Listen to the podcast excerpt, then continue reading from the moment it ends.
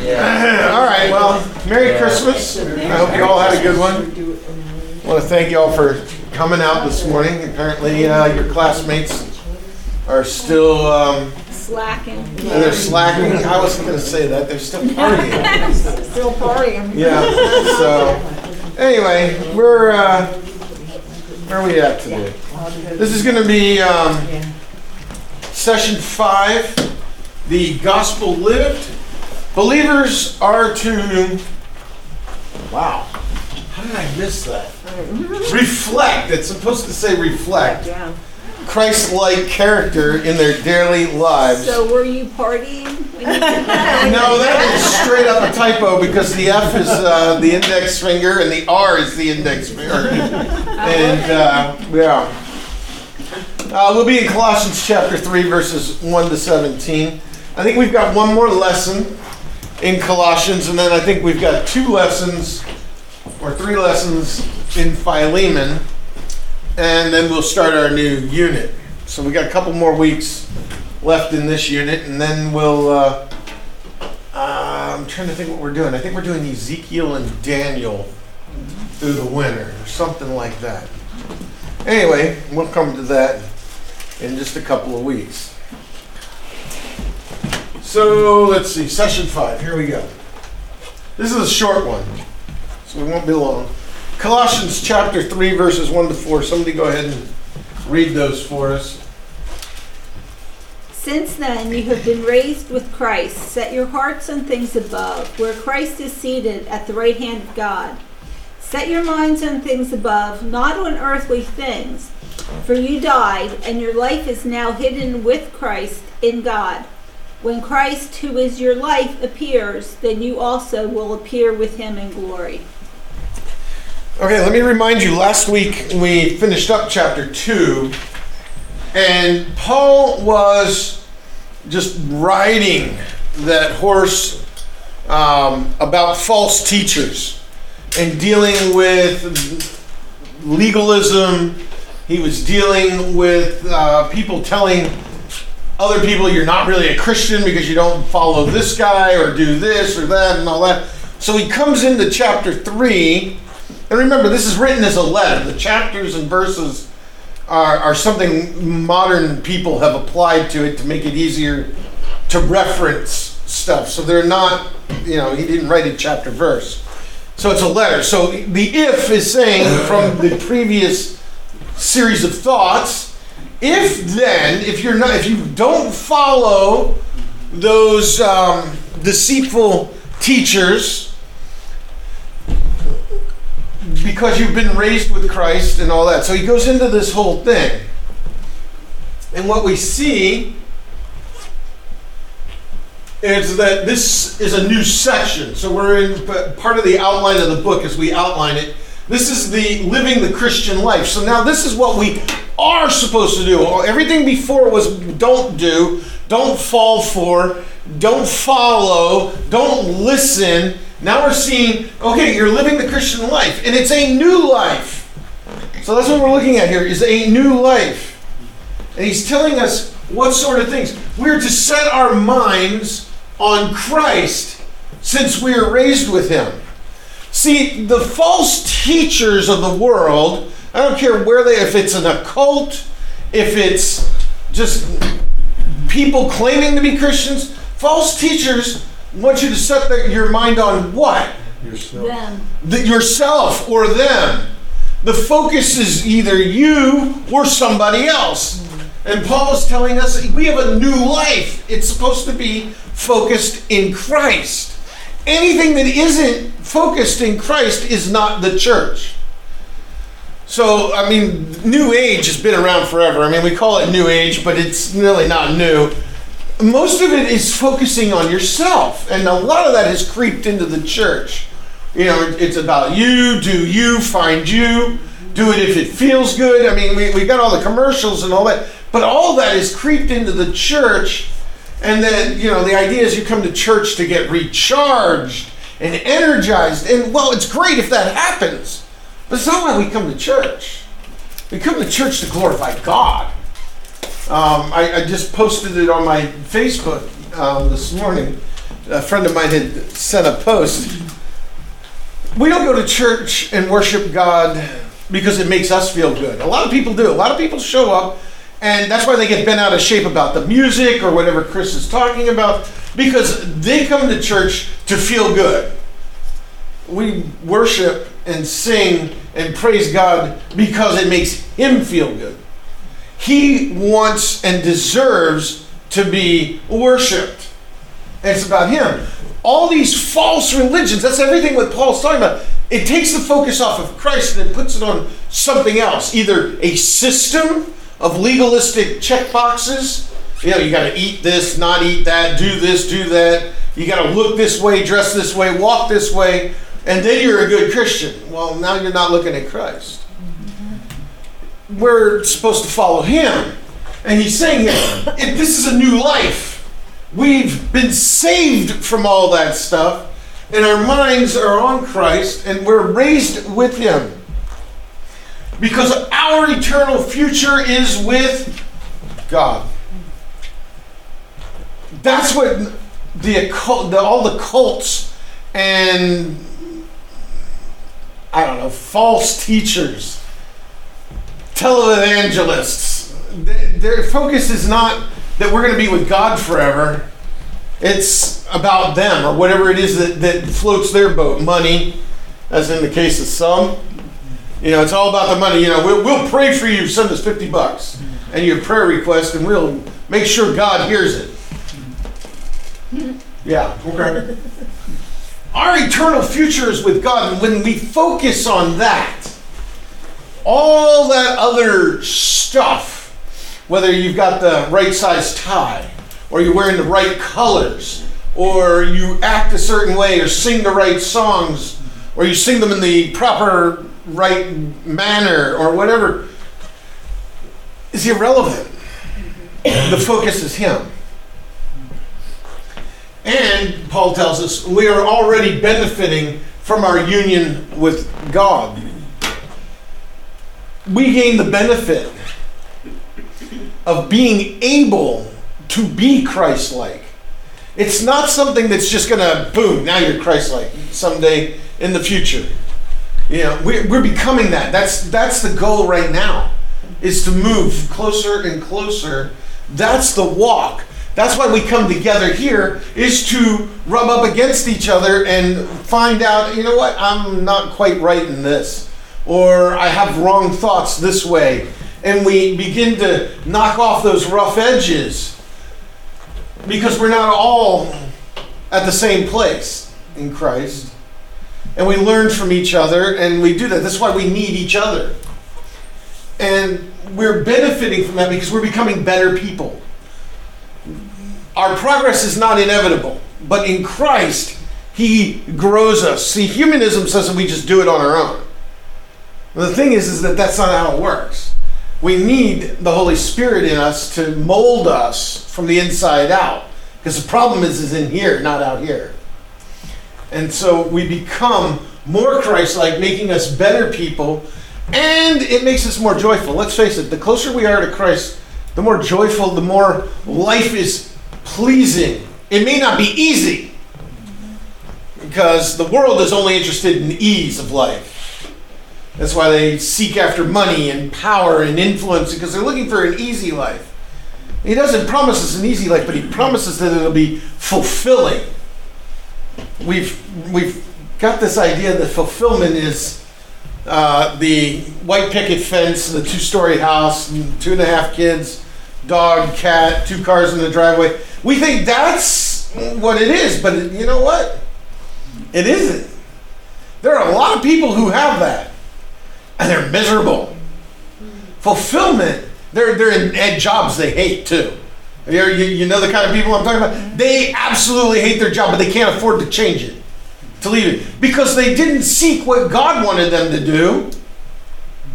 Because even the most re- repulsive job, if it's what God wants you to do, will be fulfilling. You'll find joy in it.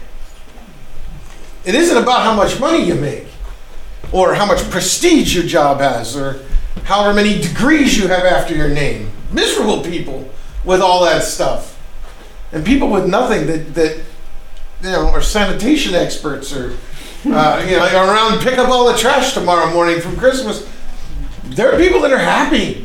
That that's that they're good with it. Other people look down and I'm like, oh man, how could you possibly do that for a living every day? Really? Do you like what you're doing? No, but I got money and I got this and I got. I ride around on the trash truck and laugh at the people who are like you because you're throwing away perfectly good stuff because it's it's old or you know I replaced it with something new and uh, yeah. We're already experiencing the benefits because we can be fulfilled in our lives just by doing what Christ wants us to do. Following Him gives us that. So then begs the question what habits or practices keep us focused on God so that we can experience this? Well, I think gathering with other believers, like Sunday school and stuff. Sure. Reading God's Word. Reading God's, yeah, sure. Being connected to Him. Remember, we talked about that last week. Being plugged in, connected to the head. Yeah. Anything else? Prayer. Yeah. Sure. It helps focus us on Him. Those are things we should be doing. We should be gathering together. We should meet. And not just in Sunday school or on Sunday in church. Mm-hmm. During the week, y'all call each other, text each other. Now and then. Now and then. we're, we're working on getting an app, a church app so that we can be connected that'll have that. So that, you know, when there's a prayer request that somebody's got, we can put it out there and people can pray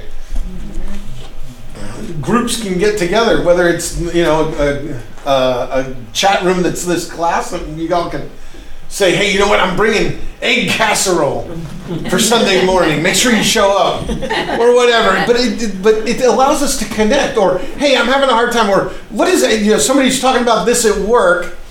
Does anybody know anything about it? Because you know, I, I, I admit I'm not culturally up on all the whatever's new, and you know, we get we get phone calls like that in the office all the time. Somebody will call and say, "Hey, I saw this or read this," and they want to know uh, and all that. But you know what? There's a whole lot of us in here. Y'all have got all different backgrounds and are in different industries and and whatnot. Um, yeah, we should be able to communicate that way with each other. And if we're not, we should be. Y'all should be talking with each other all all week long.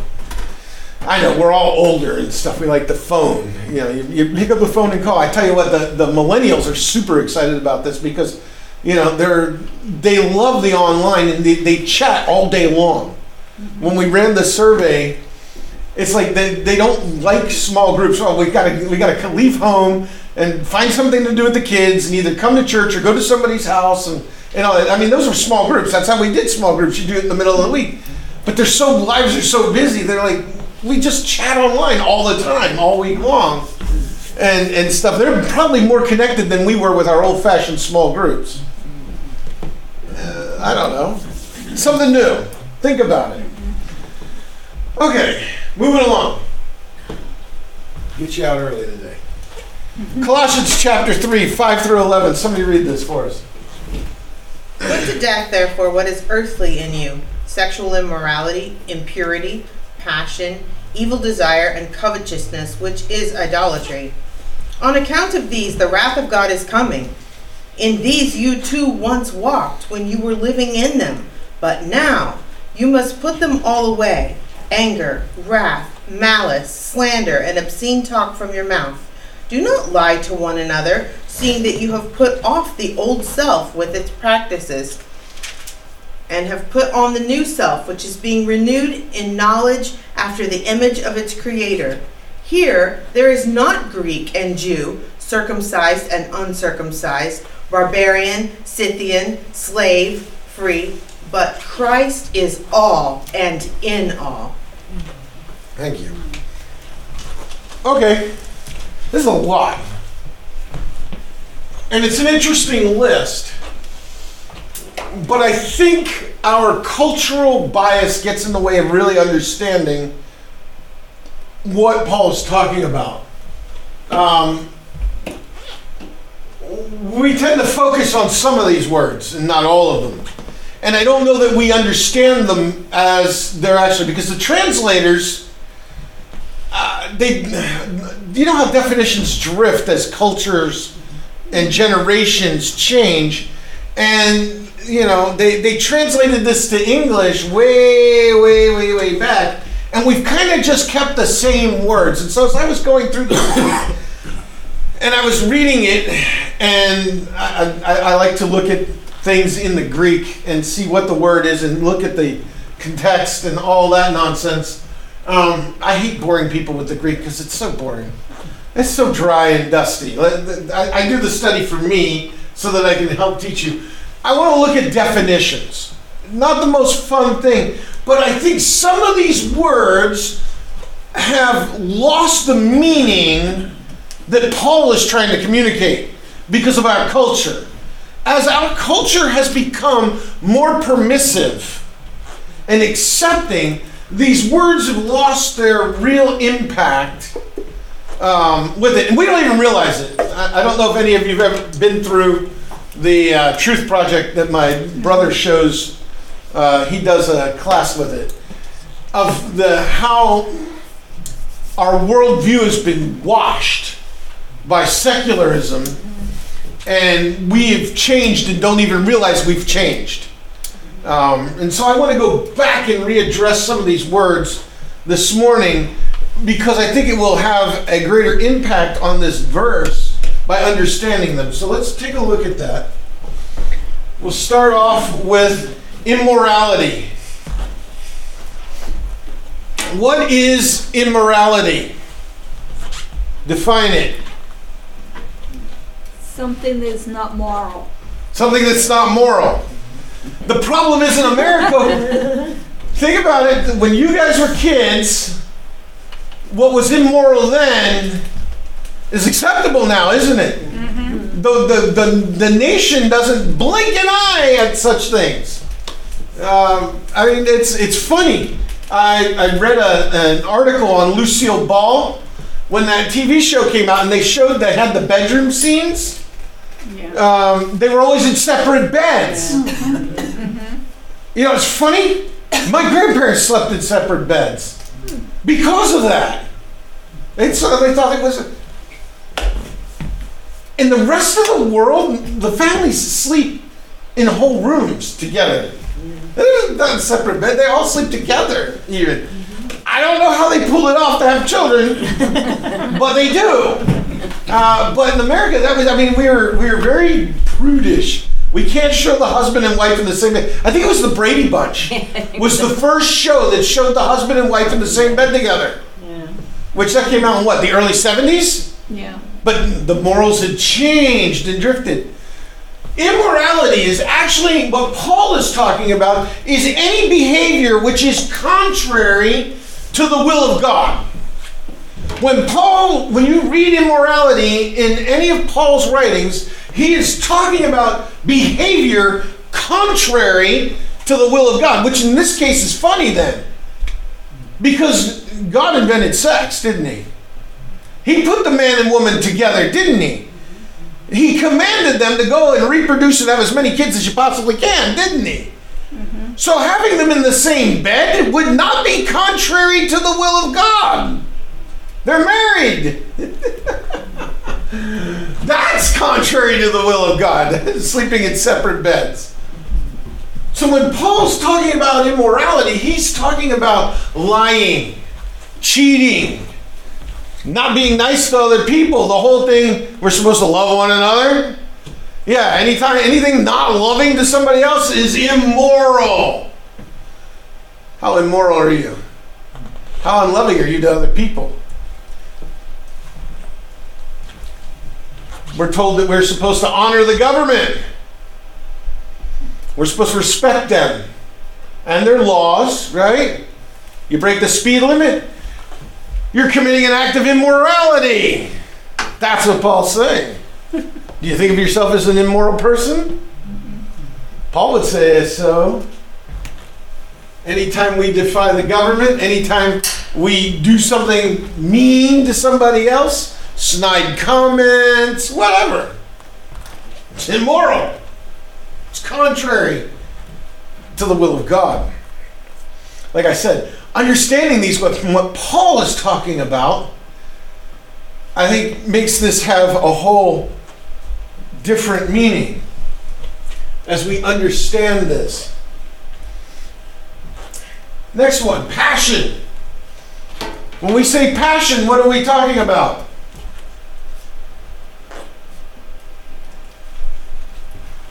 Anything that you are excited about. Yep. Yep. Passion. He says, Put to death, therefore, that which is earthly sexual immorality, impurity, passion. So, something I'm excited about, I'm supposed to put that to death. The ascetic people would be all in on that, right? Those who practice asceticism. You shouldn't like anything in this world. The world is evil. Don't enjoy anything. Don't have passion, right? They that's that that's how they view it. But that's not what Paul's talking about. The word, the Greek word used here is the Greek word for lust.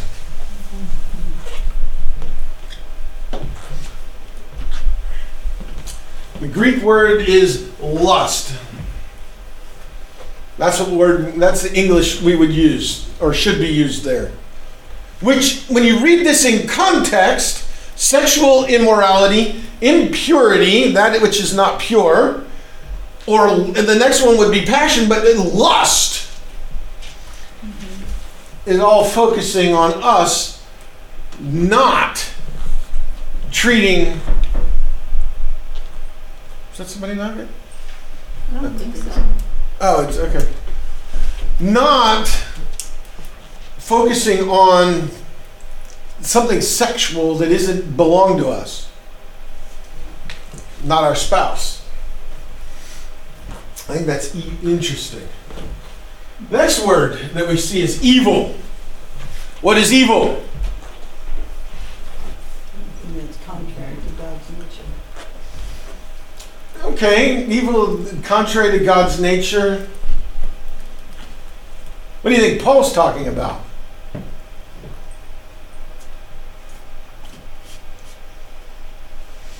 What does our world say is evil? Good is evil and evil is good. Huh? Good is evil and evil is good. Good is evil and evil. Yeah, you're right. We've got it all reversed. What's interesting is, is the Greek here, Paul's talking about things that are worthless. We the, the translators translated it evil, but the idea is worthlessness. Something that's worthless. It's a, you're wasting your time with. It has no value in terms of God. So that's that really changes uh, the idea because we're talking about sexual immorality, impurity, passion, evil desires.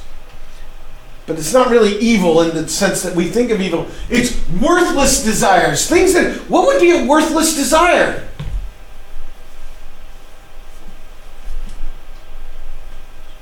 Something that doesn't bring you closer to the Lord. Things that don't bring you closer to the Lord? Sure, that would be worthless. The world. Yeah. Money, the desire for money, that's worthless. Think about it. Jesus told us don't store up your treasures on earth where moth and rust. He considered that worthless, same word. Worthless desires, the things of this world. The heavenly desires, that's what's valuable. Is that, is that where we got our word naughty? Huh? Is that where we got our word naughty? Naughty? Naughty. Naughty. Oh, naughty. Like for nothing. For not, not, Maybe. Could be. Uh, so let's see. What was that one? I would have never gotten that from the word evil. I know. I yeah, exactly. I I think of uh, waste of time. Oh yeah, time Or wasters. How do we, are we a good steward of the 24 hours everybody gets? You know, I, I look at that all the time. When I want to be a couch potato, oh man, I'm wasting time. You know, but I need the downtime. I Well, but yeah, but downtime, getting getting rest and regenerate isn't worthless. Yeah. Because we are human. I mean, even Jesus took time away and would step away and go off and to recharge. I mean, that, that's not worthless in that sense. But, you know, there are people that are like, you know, they spend about 40, 50 hours a week with that, you know, Binging. bin, yeah, binging or, or whatever it is. It can be anything. I mean, there, there are people who, you know, they, they go bowling. How many hours do they spend practicing for their team or whatever? Maybe it's not totally worthless though, depending on the interactions with the people that they have.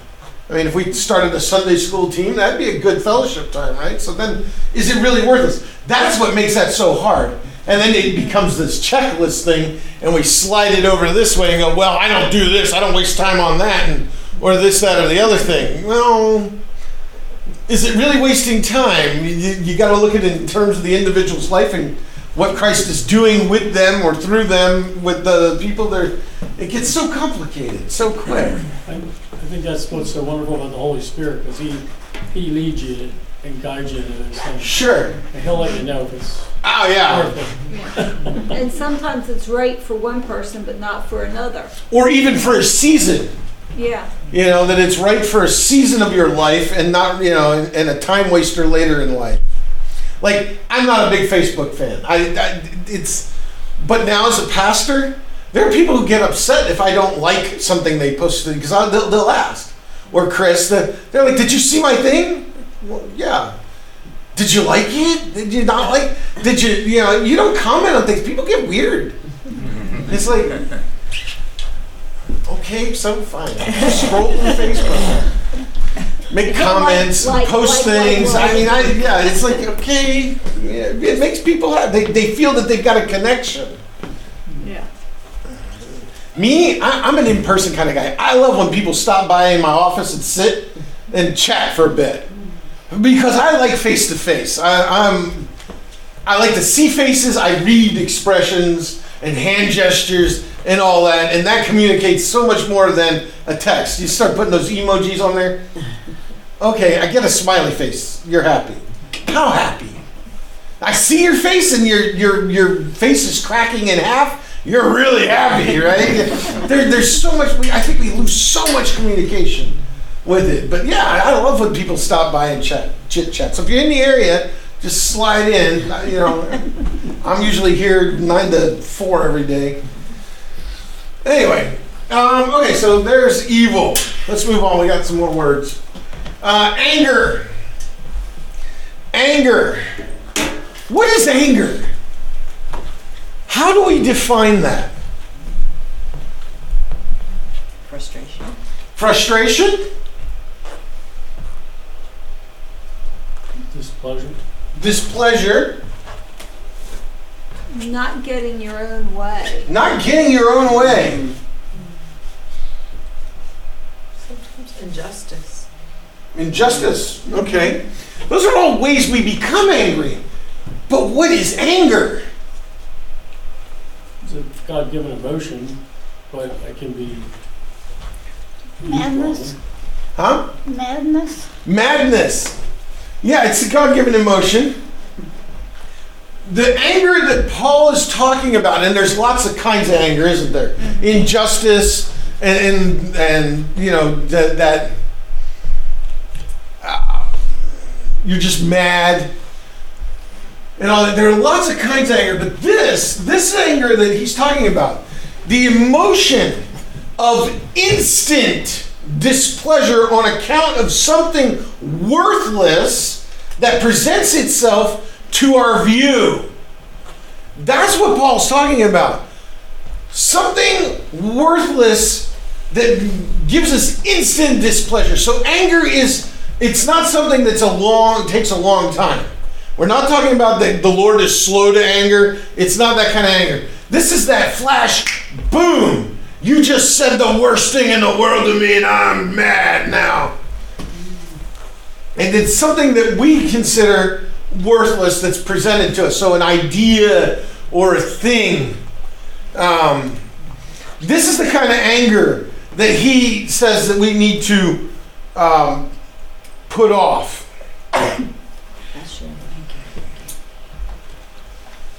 Anger is an emotion of instant displeasure. So there's no thought here. It's just boom, that makes me mad. We all got stuff that does that, right? People, there are certain people, they just show up and you're just ready. Yeah, just, oh, go away. Again, this, this adds to this verse as we begin to understand what Paul's really talking about. That we've, we, we don't understand because they've chosen English words that the meanings have drifted on. What about wrath? I mean, we've got anger here, and then the next thing Paul talks about is wrath. Put them away. Anger, wrath, malice, slander. They all sound, in, in our English words, in our understanding, those kind of all are the same thing. But they're not. Wrath. What's wrath?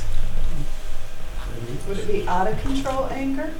Out of control anger. What'd you say, George? Vengeance. Vengeance. You know, it's funny. That's how we think of wrath. The the Greek here is actually it's violent movement, boiling up desire. That's the, that's the idea. It's used for lots of things, like a pot boiling water. They would use this Greek word for.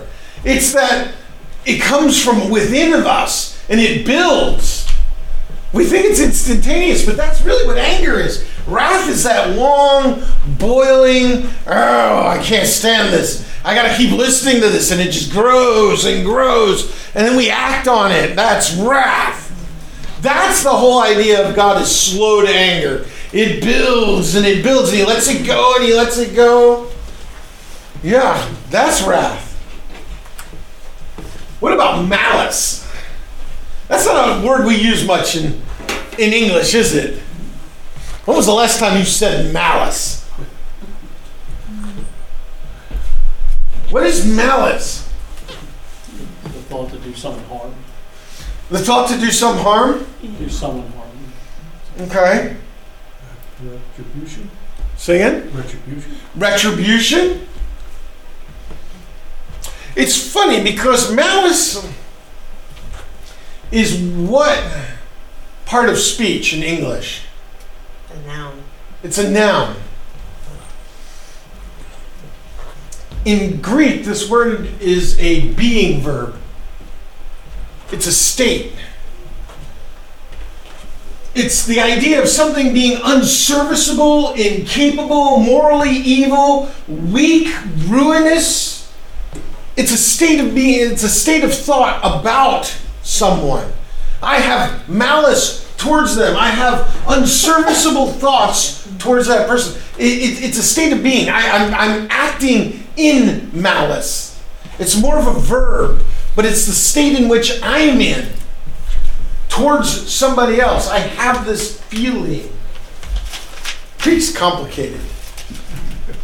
Um, but this is, you know, I, I want to do something. I, I, I think bad thoughts about this person or this thing. They irritate me. You've got people like that in your life? That you have dreams of doing evil to them.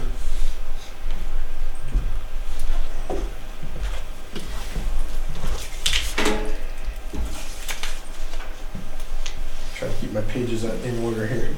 All right, a couple more out of here. What about slander? We have a legal definition for slander in the United States, don't we? Um, but what is slander?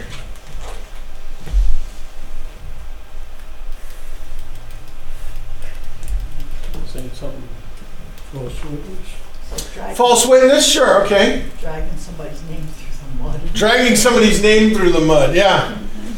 It's funny because that this word is really that it's false and malicious. So it's not just a lie, but it's a malicious lie um, about somebody else. That's what Paul's talking about here. That we are falsely maligning somebody. That's slander. And Paul says, put it off. And it, it doesn't have to be big things. I mean, we're not talking about necessarily dragging them in the newspaper, but those little sn- side comments we make to somebody that we're standing around because somebody else said something Yeah, if you could see her room. You know, you ever do that about your daughter? Yep. Oh, she has it all together and all that. If only you could see her room. Yeah, that's slander. Well, only if it's a lie. Right. If it's true, well, then it's not slander so much. But yeah, then who defines what's a neat room? You know, there, there, there's always that because let's face it, there are degrees. What I think is clean and neat may not be as clean and neat as somebody else thinks. Yeah, but that's slander. Okay, this is this this next one um, was amusing when I was doing this one. Obscene. What is obscene? Because Paul tells us that we're supposed to put away obscene talk. What is obscene? What are we talking about? Offensive? Offensive?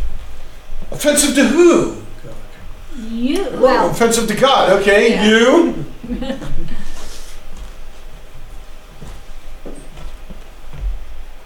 Morally. Morally offensive? As I was looking at this word, what is considered obscene by our standards has always been defined by the English Queen Mother. Mm-hmm.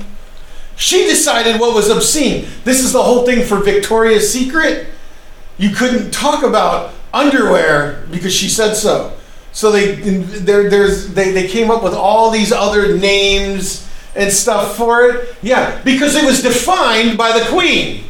The queen decided what was obscene, and we've kind of that's kind of been how it works. Obscene changes all the time, but that in, Paul is not talking about what we think is obscene. He's talking about things that are filthy, abusive, shameful, and dishonest. If we are talking about something that's abusive, we wouldn't consider it abuse um, obscene. If somebody's talking about uh, talking abusively to somebody else, bullying. We don't think bullying's obscene. As, as far as Paul's concerned, that's obscene talk. Shameful talk. Guys making passes at girls. You know, the whole, the all, all that that goes on in the workplace. I mean, nowadays you get yourself uh, sued into oblivion over it. But that was, that's shameful. Dishonest. Talking about robbing a place? That's obscene.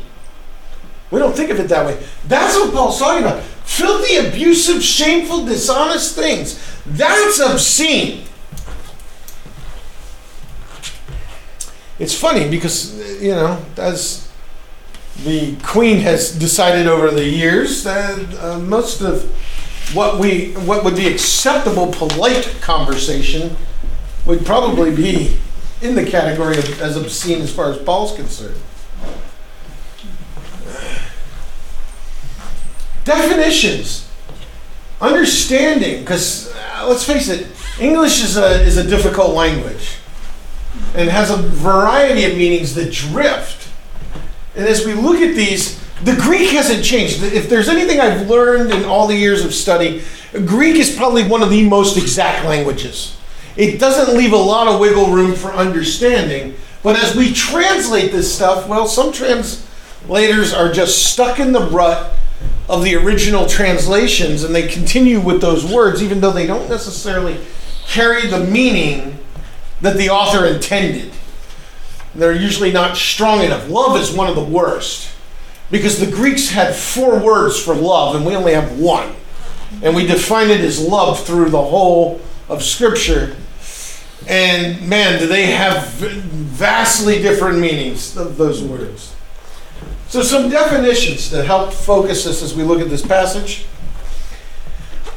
The whole concept here is to put off. Paul's giving us a list of put off things not to do anymore, which is funny because the previous two chapters he spent telling us not to make checklists.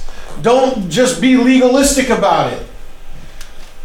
And now he's saying, well, don't do these things because there is definite rights and wrongs. God is very black and white in terms of these sorts of things, sexual immorality and all that. It's either okay or it's not.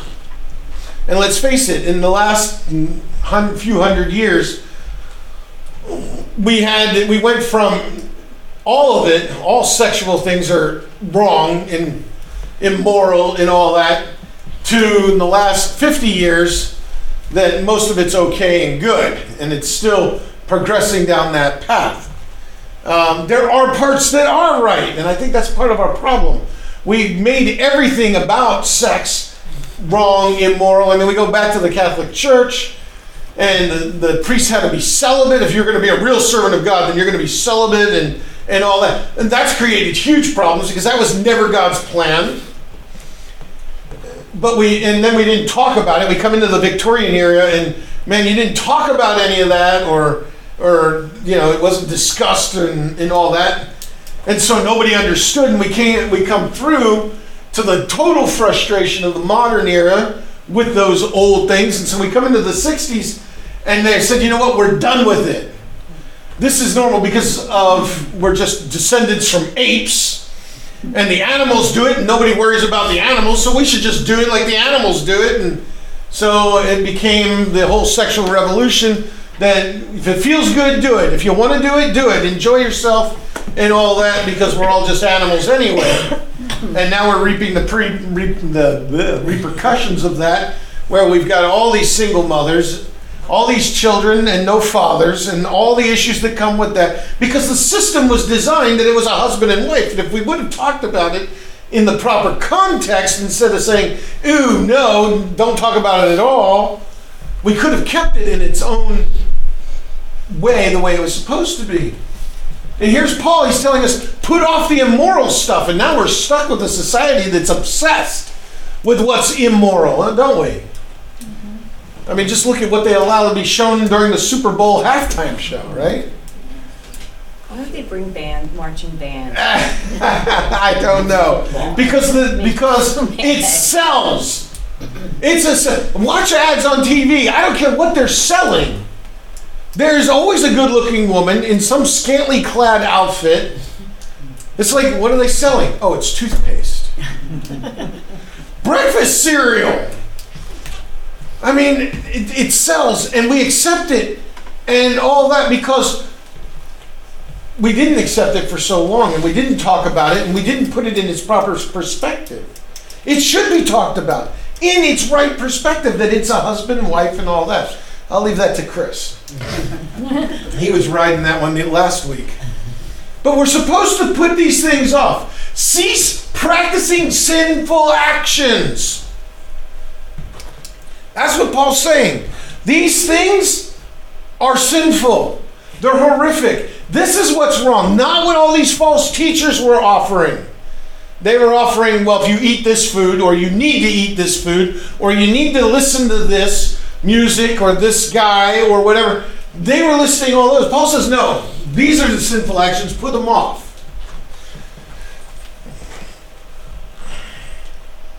The change needs to be renewed. Now you're probably saying, what is he talking about? Go back to the chapter. Um, and he talks about, oh, now I've lost it. There it is. Verse 10 and have put on the new self, which is being renewed. We don't follow these practices anymore because we've been changed and we're being renewed. It's a continual process. We don't arrive. Salvation comes and we're changed, but that change is continual. It needs to be renewed. Putting off all these thoughts, all these thoughts, let's face it, it's hard to change our minds, isn't it? It's hard to change the practices of thoughts. There are certain people we think about and we just instantly, err, err, I can't stand that. Maybe it's the president. Maybe it's one of the members of the Senate or House. They just, they just, you're done, man. I just, mm, yeah, man, I can't stand that person. Did you see how they voted last week? And we're just, wow, put that off. We're supposed to one another then. Wow, that's hard, isn't it? Yeah. That's because it, it's constantly being renewed. Our minds need to be renewed so that we get to the point that we can sit down and pray for those people, huh? Mm-hmm. And I'm sure there are people in your family or friends, or they may have been friends at one time, that do the same thing. I mean, politicians, it's easy because we all have ones we like and don't like. There are people in your life that when you see that number, you're like, I don't want to deal with them. You just hang up. You don't accept the call. Right to voicemail. Not talking to them. Not today. Yeah.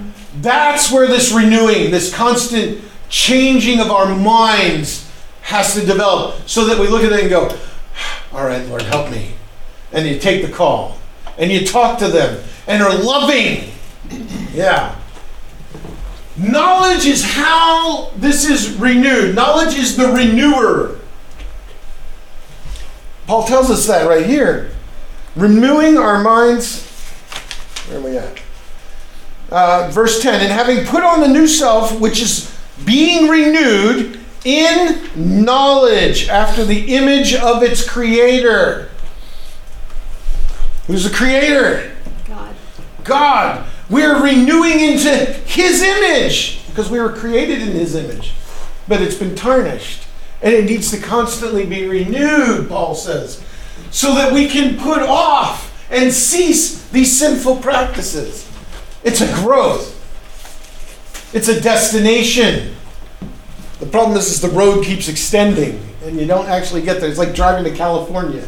You're never going to get there. You get into Kansas and it's like more road, more road. You get to Texas, more road. How much farther is it? You, can't see nothing on the. I know the ocean's out there somewhere, and it's like three days later, you're still in Texas. And you still can see as far down the road as you could when you started, right? Yeah. but that's what this is. It's always a little farther, a little farther. We have to continue to do it. We have to continue to renew. Okay, comment or question? You have four minutes. I know. I know. It's all right. We're almost done. This was the long section. All right. We'll move.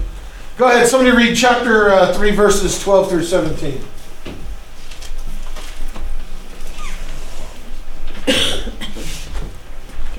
Put on, put on then, as God's chosen ones, holy and beloved, compassionate, hearts, kindness, excuse me, humil- humility, meekness, and patience, bearing with one another, and if one has a complaint against another, forgiving each other, as the Lord has forgiven you. So you almost, you also must forgive.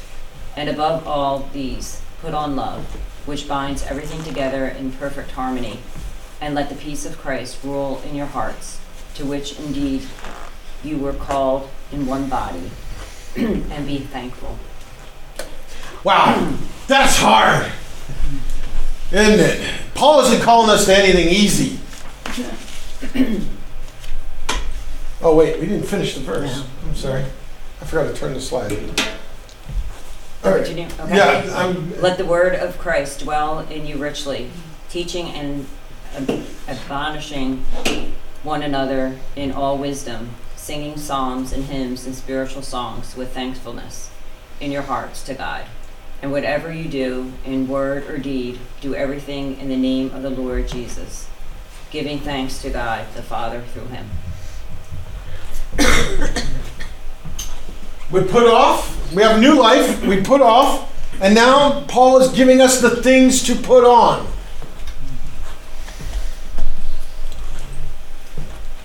Loving one another. Put that on. Let's face it, forgiving other people is not easy. Forgiveness doesn't mean that we trust them again. But it means we don't hold what they've done against us. Guy robs you at gunpoint. You're supposed to forgive him. That doesn't mean that he doesn't have to pay back society for his crime, does it? That's society's job. That's what a judge is for. That's why we can't be part of the prosecution. can't we? Because we're emotionally vested. But our job is to forgive him. We forgive him, and we let the government, because that's the government's job, to deal with injustice. That's why God gave us government to deal with that. That's the king's job to bear the sword, to practice justice. But we, the people, the individual that was wronged, are expected to forgive it. You see these parents that show up at these uh, trials for their kid, and they're it's wrong, it's this, it's that, and they're they're, they're everybody. What about the victim? The victims are supposed to forgive. Mm-hmm. We got a lot of things. Oh, the poor victim in this and the poor. The victim is they're, they're supposed to forgive. It's the judge's job to judge mm-hmm. and and deal with whatever was done. But we're these are hard actions, but these are the actions that we're supposed to practice. This isn't the sort of thing we want to hear. We want justice. We want the whole we want the parents punished too and all that. It's not our job. It's a, for us, the individual, us sitting right here in this class right now, we are called to forgive people, regardless of how wronged we are, because the comparison is with whom? Christ. Christ. Wrongly accused, wrongly beaten, whipped, tortured, punished, and executed. For us. We're supposed to be like him. Who was wrongfully, you might be wrongfully robbed. Maybe you had it coming. I don't know. Our job is to forgive. That's hard. Oh, that is hard.